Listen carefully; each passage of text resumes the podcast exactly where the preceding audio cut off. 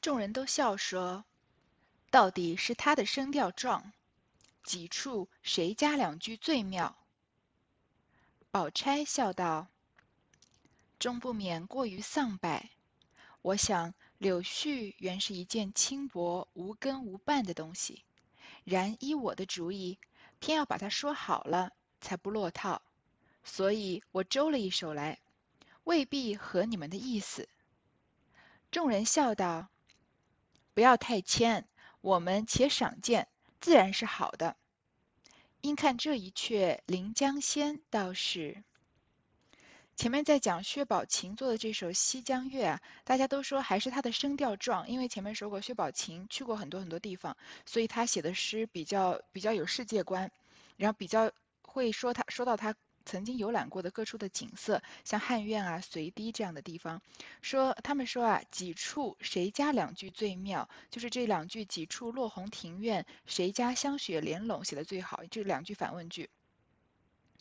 宝钗就笑着说啊，但是终不免过于丧败，因为前面几个人写到柳絮的词呢，都它的主旋律都是比较悲伤的，就是你看薛宝琴这个江南江北一起。呃，一般同偏是离人恨重，都是在说三春事业复东风，都是讲说一场空。那林黛玉的就更更不用说了，草木也知愁，韶华尽白头，对吧？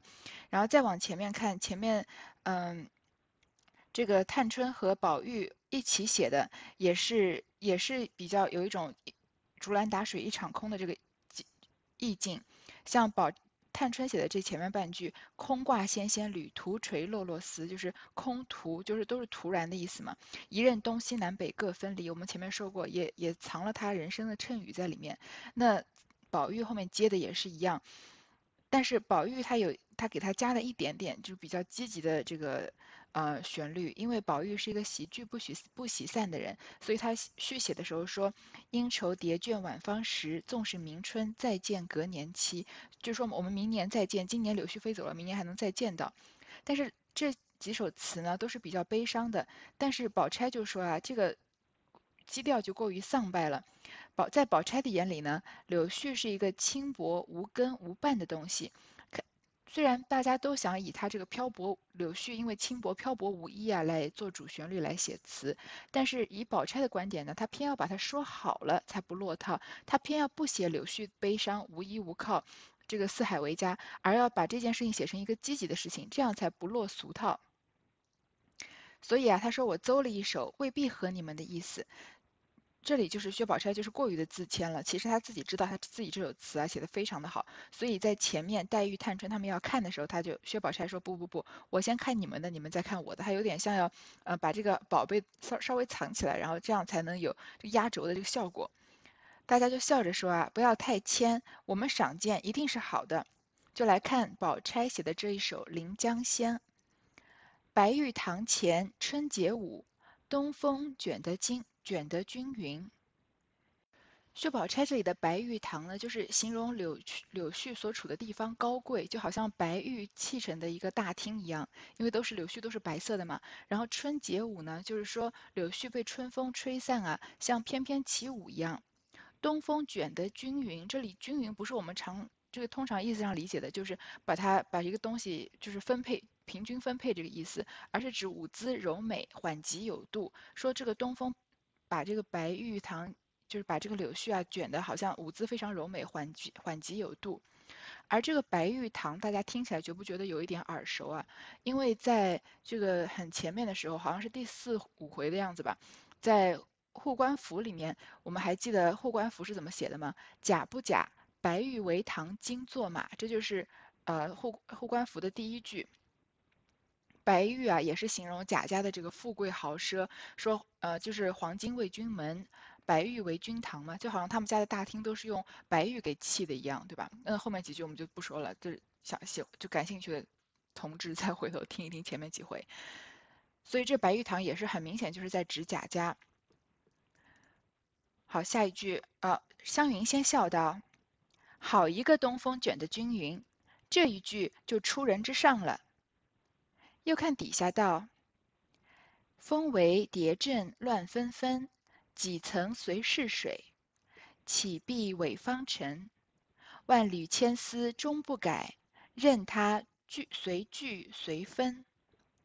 韶华休笑本无根，好风凭借力，送我上青云。蜂为蝶阵乱纷纷，这个蜂就是蜜蜂，蝶就是蝴蝶，意思就是成群的蜜蜂和蝴蝶啊，纷纷追随着柳絮。也有人是说，这个蜂和蝶都是用它来比柳絮的，因为蜂蝶飞起来都是很纷乱的，就好像柳絮也是纷纷飞舞一样。这两个都通啊。几层随逝水，几层就是何时什么时候曾经。随逝水落于水中，随波流去，就是比喻虚度年华的意思。这难道就是一种虚逝年华吗？虚度年华吗？这个光阴就像流水一样流走了，是不是就像柳絮飘到这个水里面一样，就是随波逐流，就再也看不见了呢？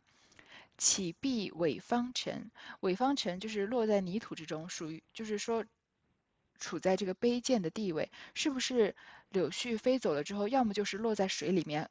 跟水飘走，无影无踪；要不然就是落在泥土中，处于一种卑贱的地位呢。万缕千丝终不改，任它随聚随分。就说不管啊，柳柳絮是不是从枝上离去，那柳树呢？柳柳树的枝条啊，依旧在漂浮着。这里就是薛宝钗开始。以这个柳絮来自比，说啊，我不不会因为别人对我的亲疏而改变我自己固有的姿态，就是我好像柳树一样，不管我的柳絮是不是从枝上离去，是不是飘到水里，是不是落到尘土中，我的柳枝都是一样，都是一样漂浮的，任它随聚随分的。韶华休笑本无根，好风凭借力，送我上青云。韶华就是美好的年光，呃，这个。时光和年华，就是说美好的时光和年华，你不要笑柳絮，它本来是没有根的东西，就是随风漂泊的东西。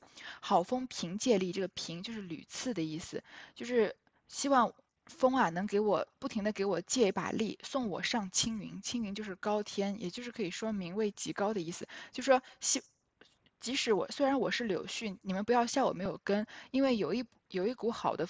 这个趁时的风啊，能借一把力给我，就能送我啊直上青天，到一个很高的地位。其实后面这最后这一句写的很很很妙，是韶华休笑本无根，好风凭借力，送我上青云。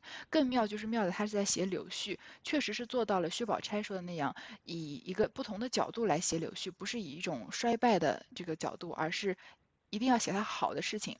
那这首诗的最后一句话说：“好风凭借力，送我上青云。”很多人就以这点来说啊，说是这也是薛宝钗表现出她一种有野心的一种证据。因为一般青云啊，就平步青云、青云直上，都是指的这个加官进爵。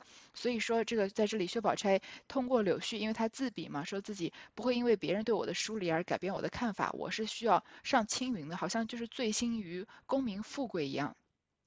但是另外一种看法呢，这个青云啊，不一定是指高官进爵或者是功名富贵这些东西，或反而也许反而指的是不和这些权势集团同流合污的这个隐士的情操，因为不，他不会落入水里漂走，不会落入泥里，就是呃被玷污，而是要上青云，不会跟这些呃世俗的东西同流合污。因为我们也知道薛宝钗这是一个很是一个很矛盾的人，她虽然表现的是一个非常热心肠的人。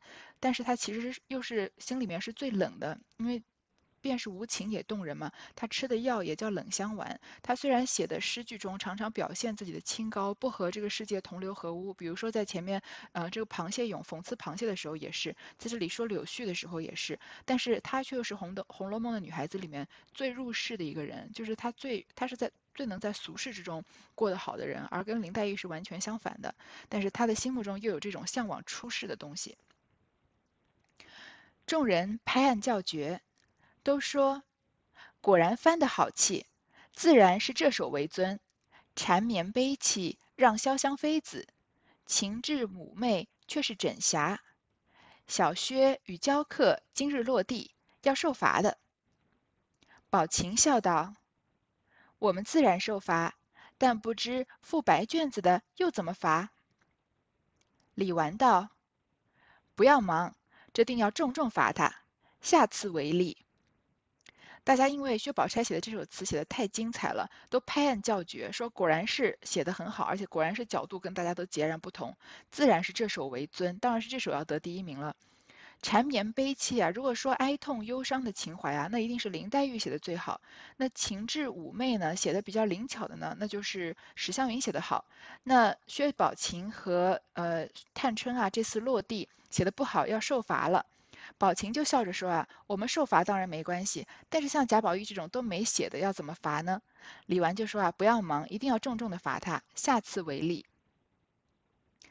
一语未了。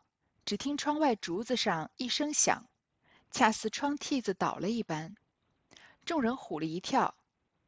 丫鬟们出去瞧时，帘外丫鬟喊道：“一个大蝴蝶风筝挂在竹梢上了。”众丫鬟笑道：“好一个齐整风筝，不知是谁家放断了绳，拿下它来。”宝玉等听了，也都出来看时，宝玉笑道。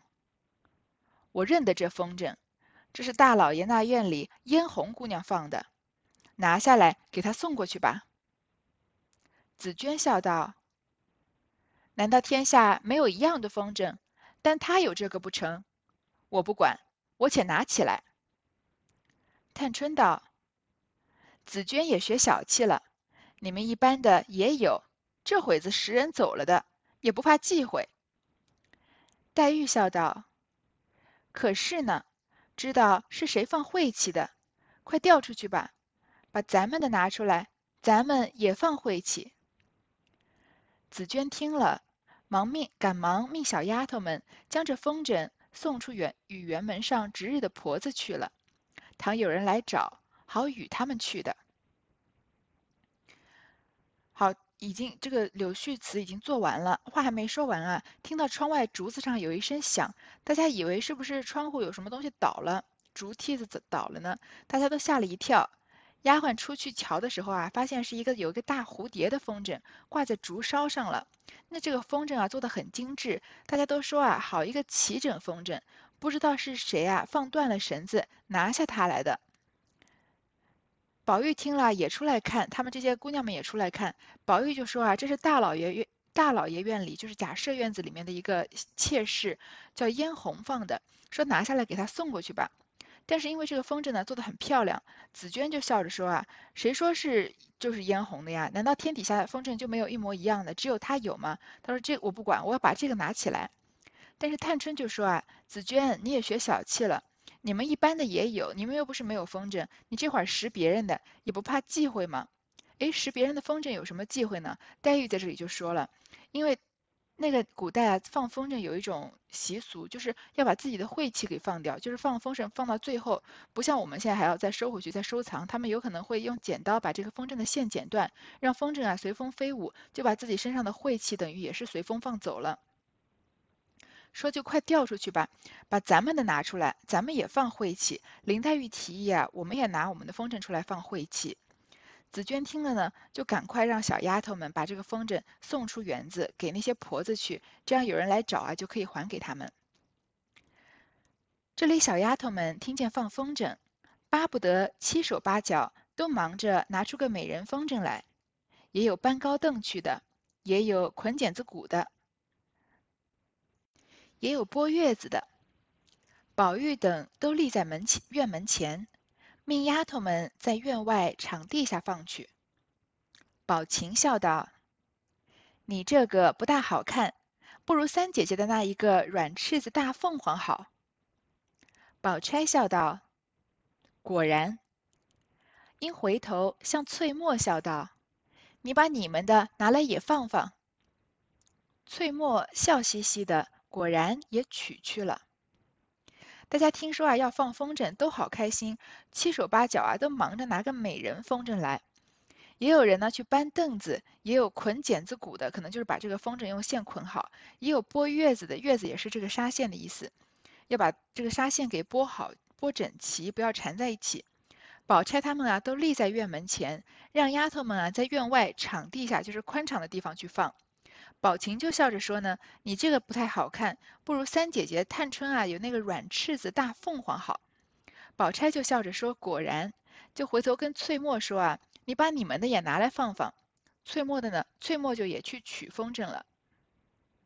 宝玉又心头起来，也打发个小丫头子家去，说：“把昨儿赖大娘送我的那个大鱼取来。”小丫头子去取了半天，空手回来，笑道：“秦姑娘昨儿放走了。”宝玉道：“我还没放一遭呢。”探春笑道：“横竖是给你放晦气罢了。”宝玉道：“也罢，再把那个大螃蟹拿来吧。”丫头去了，同了几个人扛了一个美人并月子来。说道：“席姑娘说，昨儿把螃蟹给了三爷了，这一个是林大娘才送来的，放这一个吧。”宝玉细看了一回，只见这美人做得十分精致，心中欢喜，便命叫放起来。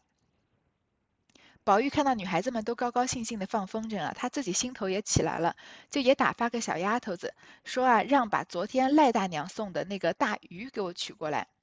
就是赖大的老婆送给他一个可能大鱼形状的风筝，小丫头子呢去了半天，结果回来的时候手上什么也没拿，就说啊是秦姑娘昨儿放走了，晴雯已经放掉了。宝玉就有点沮丧，说这我还没放呢，给晴雯放掉了。那探春就安慰他说晴雯放一定也是帮替你放晦气的。宝玉说那好吧，就把那个大螃蟹的拿来吧。结果丫头去了呢，没有拿螃蟹的风筝，而是几个人扛了一个美人并月子来，就是那个。风筝的线，然后就说啊，袭人姑娘说了，把那个螃蟹给了三爷了，给了贾环了。这是一个美人风筝呢，是林大娘才送过来的，就放这一个吧。那美人的风筝，贾宝玉当然很愿意放了，所以他就看他做的又很精致，就很高兴。此时探春的也取了来，翠墨带着几个小丫头子们在那边山坡上已放了起来。宝琴也命人将自己的一个大红蝙蝠也取来，宝钗也高兴，也取了一个来，却是一连七个大雁的，都放起来，独有宝玉的美人放不起去。宝玉说：“丫头们不会放，自己放了半天，只起房高便落下来了，急得宝玉头上出汗，众人又笑，宝玉恨得掷在地下。”指着风筝道：“若不是个美人，我一跺脚，我一顿脚，跺个稀烂。”黛玉笑道：“那是顶线不好，拿出去另使人打了顶线就好了。”宝玉一面使人拿去打顶线，一面又取一个来放，大家都仰面而看，天上这几个风筝都起在半空中去了。探春啊，也取了一个风筝来。翠墨呢，带了几个小丫头，在那边的山坡上已经放起风筝来了。那宝琴呢，让别人拿一个大红的蝙蝠也过来放。蝙蝠在那个年代，我们讲了不少遍，是是是这个代表福气的意思，而不像现在看到蝙蝠形状的东西，好像并不觉得很可爱。那个时候是有喜气的象征。宝钗也很高兴，也取了一个来，是一连七个大雁的，都放起来了。但是只有宝玉的那个美人啊放不起来。那宝玉就说这些丫头们不会放。其实放风筝有很多技巧，我不知道各位小时候有没有放过风筝。我们小时候是很喜欢放风筝的，就是风筝有几个放放到天上有几个。关键的点嘛，首先你这个风筝的材料，当然风筝都是比较轻的，但是它的形状呢，首先它那个骨架要是要比较韧，不然就是容比较容易断。然后它的那个形状呢，要最好能拖一个长长的尾巴，因为这样子就和风的这个阻力能配合起来，因为它要利运用风的一个阻力把它弄把它飞上天嘛。所以像蝙蝠这种有翅膀的呀，像凤凰啊、螃蟹啊，前面说的鱼啊，或者一连七个大雁啊，可能比较好放。但是美人，照照我们想啊，如果真的是美人的话，也许如果是美人的形状，如果是说，比如说一个大的风筝上面有画了一个美人图，那也许会比较好放。但是美人的形状如果是这种瘦长条的呢，这个那这个风筝确实是不太好放的。然后又又是。还有这个风筝的线啊，也很有讲究。当然，最后这个呃放风筝的两个人，一个人怎么跑，一个人怎么追，还有当时的风，当然也是很很重要的。但唯独宝玉的这个美人风筝放不起来，他自己放了半天啊，只能放到楼房那那么高就落下来了，急得宝玉头上就出汗，大家又笑，宝玉就很气啊，他恨的就掷在地下，把手上的绳子掷在地下，而且说这个风筝啊，说你要不是个美人，我一顿脚就跺个稀烂了。你看宝玉这里的吃是不是也很可爱？就像他前面在这个大观园办酒席最最热闹的时候，他想说，哎，房间里一个美人画像一定很孤单，我去陪陪她，对吧？这里宝玉也是对一个美人风筝说，如果你不是美人，我早就把你剁烂了。黛玉就笑着说呢，是顶线不好，就是风筝绑着绑骨架的这个这几条线是很重要的，说把这个顶线换掉就好了。那宝玉就听听了黛玉的话，去换顶线，又拿了一个来放。大家仰面看的时候呢，天上这几个风筝啊，都在半空中去了。一时，丫鬟们又拿了许多各式各样的来，玩了一回。紫鹃笑道：“这一回的劲大，姑娘来放吧。”黛玉听说，用手帕垫着手，顿了一顿，果然风紧力大，接过月子来，随着风筝的势，将月子一松。只听一阵呼啦啦响，登时月子现尽。黛玉应让众人来放，众人都笑道：“个人都有，你先请吧。”黛玉笑道：“这一放虽有趣，只是不忍。”李纨道：“放风筝图的是这一乐，所以又说放晦气，你更该多放些。”把你这病根儿都带了去就好了。紫鹃笑道：“我们姑娘越发小气了，哪一年不放了几个子？今忽然又心疼了。姑娘不放，等我放。”说着，便向雪雁手中接过一把西洋小银剪子来，齐月子根下寸丝不留，咯噔一声绞断，笑道：“这一去，把病根儿可都带了去了。”那风筝飘飘摇摇，只管往后退了去，一时只有鸡蛋大小，眨眼只剩了一点黑心，再眨眼便不见了。这会儿啊，丫鬟又拿了各式各样的风筝来玩了一会儿。紫鹃就说啊：“这回的劲大，放的比较好，姑娘你来放吧。”黛玉听说呢，就用手帕垫着手，因为这个大小姐们手比较嫩，用这个风筝啊放的高了以后，它那个力量很强的是。那个风筝线很容易把手给割破的，她用手帕垫着手就不太容易手手就不容易受伤。果然啊，风紧力大，她就接过这个放风筝的纱线，这个月子来，随着风筝的势将月子一松。因为我们以前我们放过风筝就知道，手上的那个线轴啊，它应该是有两边都有把手，然后风筝往上放。放高了以后呢，那个把手就会随着风，你你只要你不用出力，手手稍微松一松，把手就会慢慢的转动起来，这个线就越放越长。林黛玉这里就是，就借着风筝的势啊，将月子一松，就听到一阵呼啦啦响，这个手上的线轴啊，应该就是一直在转动。这个时候月子线尽，线已经放到跟头尽头了，黛玉就让别人来放，这里放就是说把这个风筝给剪断，让它给飞走。大家都笑着说啊，我们都有自己的风筝，你先放吧。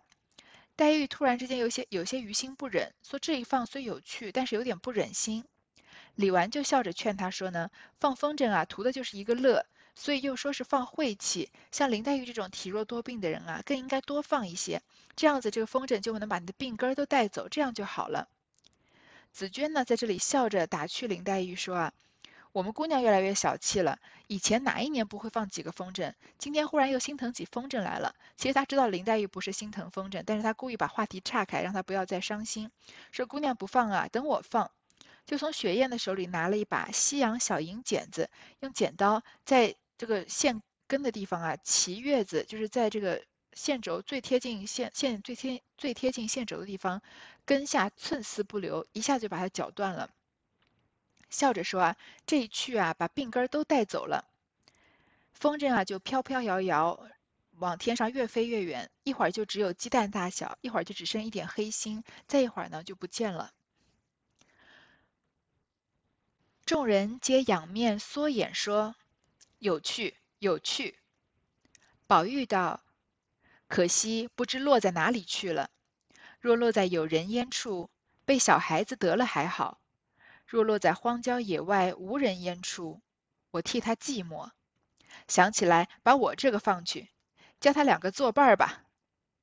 于是也用剪子剪断，照先放去。探春正要剪自己的凤凰，见天上也有一个凤凰，应道：“这也不知是谁家的。”众人皆笑说：“且别捡你的，看他倒像要来搅的样儿。”说着，只见那凤凰渐逼近来，遂与这凤凰搅在一处。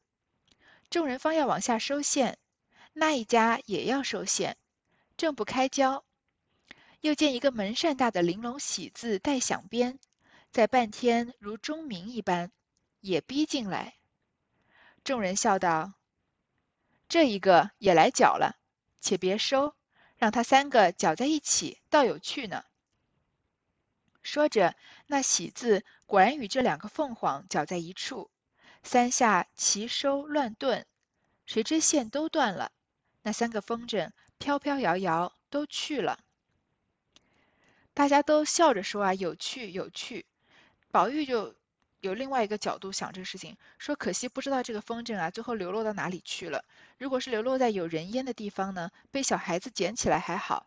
那如果是落在荒郊野外啊，我都替他寂寞。那一个贾宝玉的这个感情细腻到什么程度？竟然居然会替风筝寂寞，说不如把我这个也放掉，让他们两个人做个伴儿吧。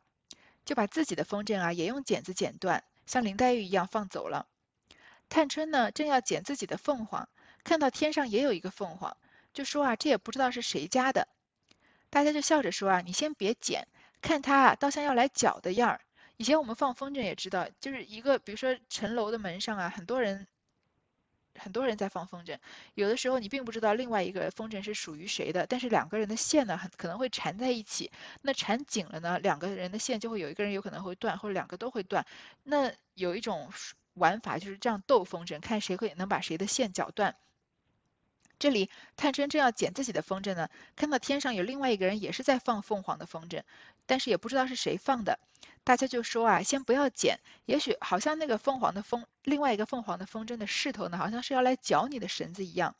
说着呢，果然那个凤凰啊，渐渐的逼近过来，和探春的这个凤凰绞在一起。大家正要收线，把这个凤凰收起来，那一家也要收线，就搅在一起，搅得不可开交。忽然又有一个门扇大的玲珑喜字带响鞭，有一个人放喜字的风筝，就像钟鸣一样，还有还带这个鞭炮的，也逼进来。大家就笑着说啊，这一个也来搅了。说先不要收，让三个搅在一起，就是两只凤凰的风筝和一个喜字的风筝搅在一起。说着呢，那个喜字啊，果然和两个凤凰搅在一起。大家齐收乱顿，结果三个风筝都断了，都飘飘摇摇的去了。这一段的隐喻已经非常明显了吧？因为我们都知道探春是远嫁的，所以有一个喜字，喜字就代表婚庆嘛。所以探春因为婚姻的原因。和和这个他自己的风筝和另外一个凤凰，远处不知道是谁，因为是一个边远地区的这个男人，他的这个这个凤凰就象征于象征是他的夫君，这个自己的凤凰相相当于是自己，因为有一场喜事，所以就像断了线的风筝一样，越飞越远了。众人拍手，轰然一笑，说：“倒有趣，可不知那喜字是谁家的，忒促狭了些。”黛玉说。我的风筝也放去了，我也乏了，我也要歇歇去了。宝钗说：“且等我们放了去，大家好散。”说着，看姊妹都放去了，大家方散。黛玉回房，歪着养乏。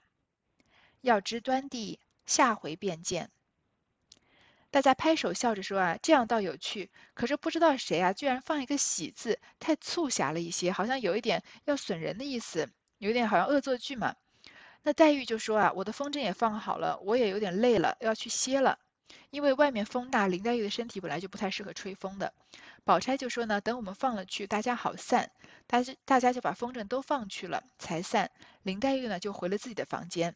这回呢，就到这里结束了。”其实这一段啊，《红楼梦》这回里面，他们大家在放风筝啊，有各处非常多的隐喻。当然，呃，探春的这个隐喻是最明显的。那其他有什么其他的隐喻呢？或这一段为什么要接在这个柳絮之后呢？柳絮词之后呢？因为柳絮词是通过诗衬这个，是曹雪芹比较常用的方法来写衬语。那个人放的风筝，其实在这一回呢，也有每一个人的，呃，跟每个人的经历和未来有关系。首先。一个风筝吊在院门口，是是蝴蝶风筝啊，说是嫣红放的。这嫣红是谁呢？我们前面已经说了，是假设的妾。但是是假设的哪一个妾呢？我们都知道假设是一个妻妾成群的人。但是还记得吗？假设在讨取鸳鸯不成的时候，他最后闹着，最后没办法，从外面花了八百两银子买了一个十七岁的女孩来，那个女孩就叫嫣红。但是八百两银子买一个女孩，那是一个什么？《红楼梦》是一个什么年代呢？这刘姥姥给二十年，呃，给他二十两银子就能过一年日子。这个贾瑞死了，就各各方面凑个七八十两银子，丧礼就可以办得像个样了。那八百两银子买的女孩可以说是天价了。那这个女孩子呢，想必也是一个有一些来头的女孩子，或者有一些才华、有一些品性的女孩子，但是却被她的父母啊，就这么用八百两银子卖给贾赦了。所以，应该也是一个有一段很伤心的故事的女孩。那。贾宝玉呢，在这里叫嫣红，叫嫣红姑娘，所以也可以看得出来，他和嫣红平常有一些来往，而且，但是他不叫这个嫣红姨娘，对吧？因为她是贾赦的妾嘛，而是叫她嫣红姑娘，所以应该是他也是挺敬重嫣红，很欣赏嫣红的。所以嫣红也许他不止一次的在放风筝，因为贾宝玉连他的风筝都认识了嘛，他可能就想希望像蝴蝶一样飞出这个深宅大院，逃脱出被贾赦这个束缚的命运。但是他的这个风筝最后还是没有逃出这个深宅大院，而是挂在了竹梢而已。所以嫣红的自由也是自始至终没有办法实现的。后面呢，贾玉贾宝玉他首先说他要想要把这个赖大娘送的这个大鱼风筝取来，结果被秦姑娘放走了。为什么是晴雯把大鱼风筝放走了呢？这鱼啊，我们知道是生活在水中的，没有水就不能活，但是它却做成了风筝放在天上。这里其实就是暗喻啊，晴雯最后被驱逐的结局。那晴雯这样的性格，在怡红院里面又有贾宝玉这样的主人，所以她算是如鱼得水，活得很自在，可以绽放自己的真性情的。她生气的时候就可以这个叉着腰骂小红，对吧？说话也很很比较嚣张，然后当着主人的面也可以耍脾气，要撕扇子，说我就喜欢听这个撕扇子的响声。她很得宝玉的喜爱。但是她一离一离开大观园呢，一离开宝玉的身边呢，她就好像脱了水的鱼，飞到天上的鱼了，最终只有死路一条。那晴雯在八十回里面可预见的结局里面，我们知道晴雯就是确实是死了。然后宝玉又说啊，那行吧，那鱼风筝没有了，去拿那个大螃蟹的风筝来。但是呢，却是被袭人啊送给三爷，就是送给贾环了。大螃蟹，我们前面在咏螃蟹诗的时候，我们知道都是在讽贺螃蟹咏，都是在讽刺螃蟹的，说它眼前道路无经纬，皮里春秋空空黑黄啊。这其实这一段也，就是用把螃蟹这个风筝给了贾环，也是来形容贾环这个人跟螃蟹一样，是一个不能辨别是非曲直，然后有一点坏心思的横冲直撞的这种，很像横行霸道的螃蟹一样的人。也正因为他是这样子呢，所以他是个上不了台面的小逗猫子，人人都不愿意跟他一起玩。那宝琴呢放的这个大红蝙蝠风筝，这个蝙蝠其实在古代婚婚庆的时候也常常会出现，它因为它是一种福气的象征嘛，它有有寓意有好运啊有福的这样的意思。所以薛宝琴不仅是放的蝙蝠，还是放的红色的蝙蝠，就是说他的喜事也不远了。而且红色的蝙蝠有一种寓这个。呃，谐音就像鸿福齐天这个鸿福嘛，红色的蝙蝠，所以不知道这是说薛宝琴在《红楼梦》里面是一个有可能命运比较好的女孩子。比如说她虽然出场的比较晚了，但是贾母一见她就很喜欢，然后她从小就遇到很多，就去过很多地方。贾母又逼着王夫人认她做了干女儿，又呃跟梅翰林之子订了婚约，虽然她是这个皇商出商人家出身的，然后进京就是为了。完婚这样子，也不知道是说薛宝琴真的是命比较好呢，还是说通过这个鸿福被剪断了放在天上，说明其实薛宝琴最后没有，其实没有这么好的运气，她的福气啊也就跟风筝一样随风飘散了。那这里因为八十回之内没有写，所以我们不知道曹雪芹到底是什么意思。那薛宝钗呢？她放的是七个大雁的风筝。薛宝钗放七个大雁，我们大家还觉得挺奇怪的，因为她一般都是比较端庄优雅的，我们会觉得她应该放一些比较，比如说什么花呀，或者是什么牡丹花这样的风筝，但是她却放了一个七个大雁的风筝，因为燕子啊，在古代的文化这个语境里面，比较是代表。忠诚和夫妻关系稳固的象征，因为大雁多多半是一夫一妻，而且比较从一而终的。而且燕子在成群排这个成群结队迁徙的时候呢，它们的这个序列是比较是比较有秩序的。我们小学时候就说学过这个大雁，一会儿排成人字，一会儿排成一字，对吧？所以是非常这个遵守礼教和秩序的，就好像薛宝钗这个人一样，是很遵守礼教的。那她最后嫁给了贾宝玉呢，因为是大雁是从一而终的，所以即使贾宝玉不爱她，即使贾宝玉也许离开了她，她最后都谨守礼教，可能守寡到老，过着这个呃这个守活寡的这样的生活了。那宝玉放美人风筝，我们是一点都不意外的，因为宝宝玉最喜欢的就是女孩子，他不仅这个有爱红的毛病啊，吃女孩嘴上的胭脂啊，对女孩子也很好。然后在在他生命中重要的人基本上都是女性，但是宝玉放美人风筝又把它剪断呢，也隐喻了这个诸方流散的结局，就是各个美人啊，他们都。大观园里面这么多鲜活、这么有个性的女孩子，最后也是要各奔东西的。这些女孩子最后一一都会离他而去，然后有一些可能就会远嫁，有一些可能就会死掉。而宝玉这个喜剧不许散、不喜散的性格，最后也会无可奈何的面对离别。然后再说到林黛玉啊，林黛玉放的是什么风筝啊？我们根本就不知道，因为曹雪芹没有写，他只说啊。丫鬟们拿了各式各样的来玩了一会儿，然后紫娟就说啊，这回劲大，姑娘来放吧。就说林黛玉怎么用手帕垫着手来放风筝，我们根本知不知道林黛玉放的是什么形状的风筝。而这次放风筝呢，提议是林黛玉先提议的，那最先放走放走风筝的也是林黛玉。就好像曹雪芹对林黛玉这个人的描写一样，他很少正面的描写林黛玉的穿戴啊相貌。都林黛玉在我们心里是好像一团雾一样，就是每个人，我们西方文学说一千个人心中有一千个哈姆雷特，其实很一万个人读《红楼梦》，当然每一万个人心中也是有林黛玉一万个林黛玉的。那林黛玉这里故意没有写她放的是什么风筝，就很符合她这个人物的形象。而且林黛玉最先剪断了风筝，而且不是她剪，是她不忍心剪，然后最后由紫娟帮她剪掉，也可以看得出来林黛玉的命运，她不忍心给自己的命为自己的命运。他应该说没有勇气吧，真的为自己的命运去争取一些什么。他虽然爱贾宝玉，但是如果贾宝玉不娶她，他也没有任何的办法。最后就是别人很多人插手，然后把他左右了她的命运。那他放走的也不一定是晦气，有可能是他和贾宝玉之间的。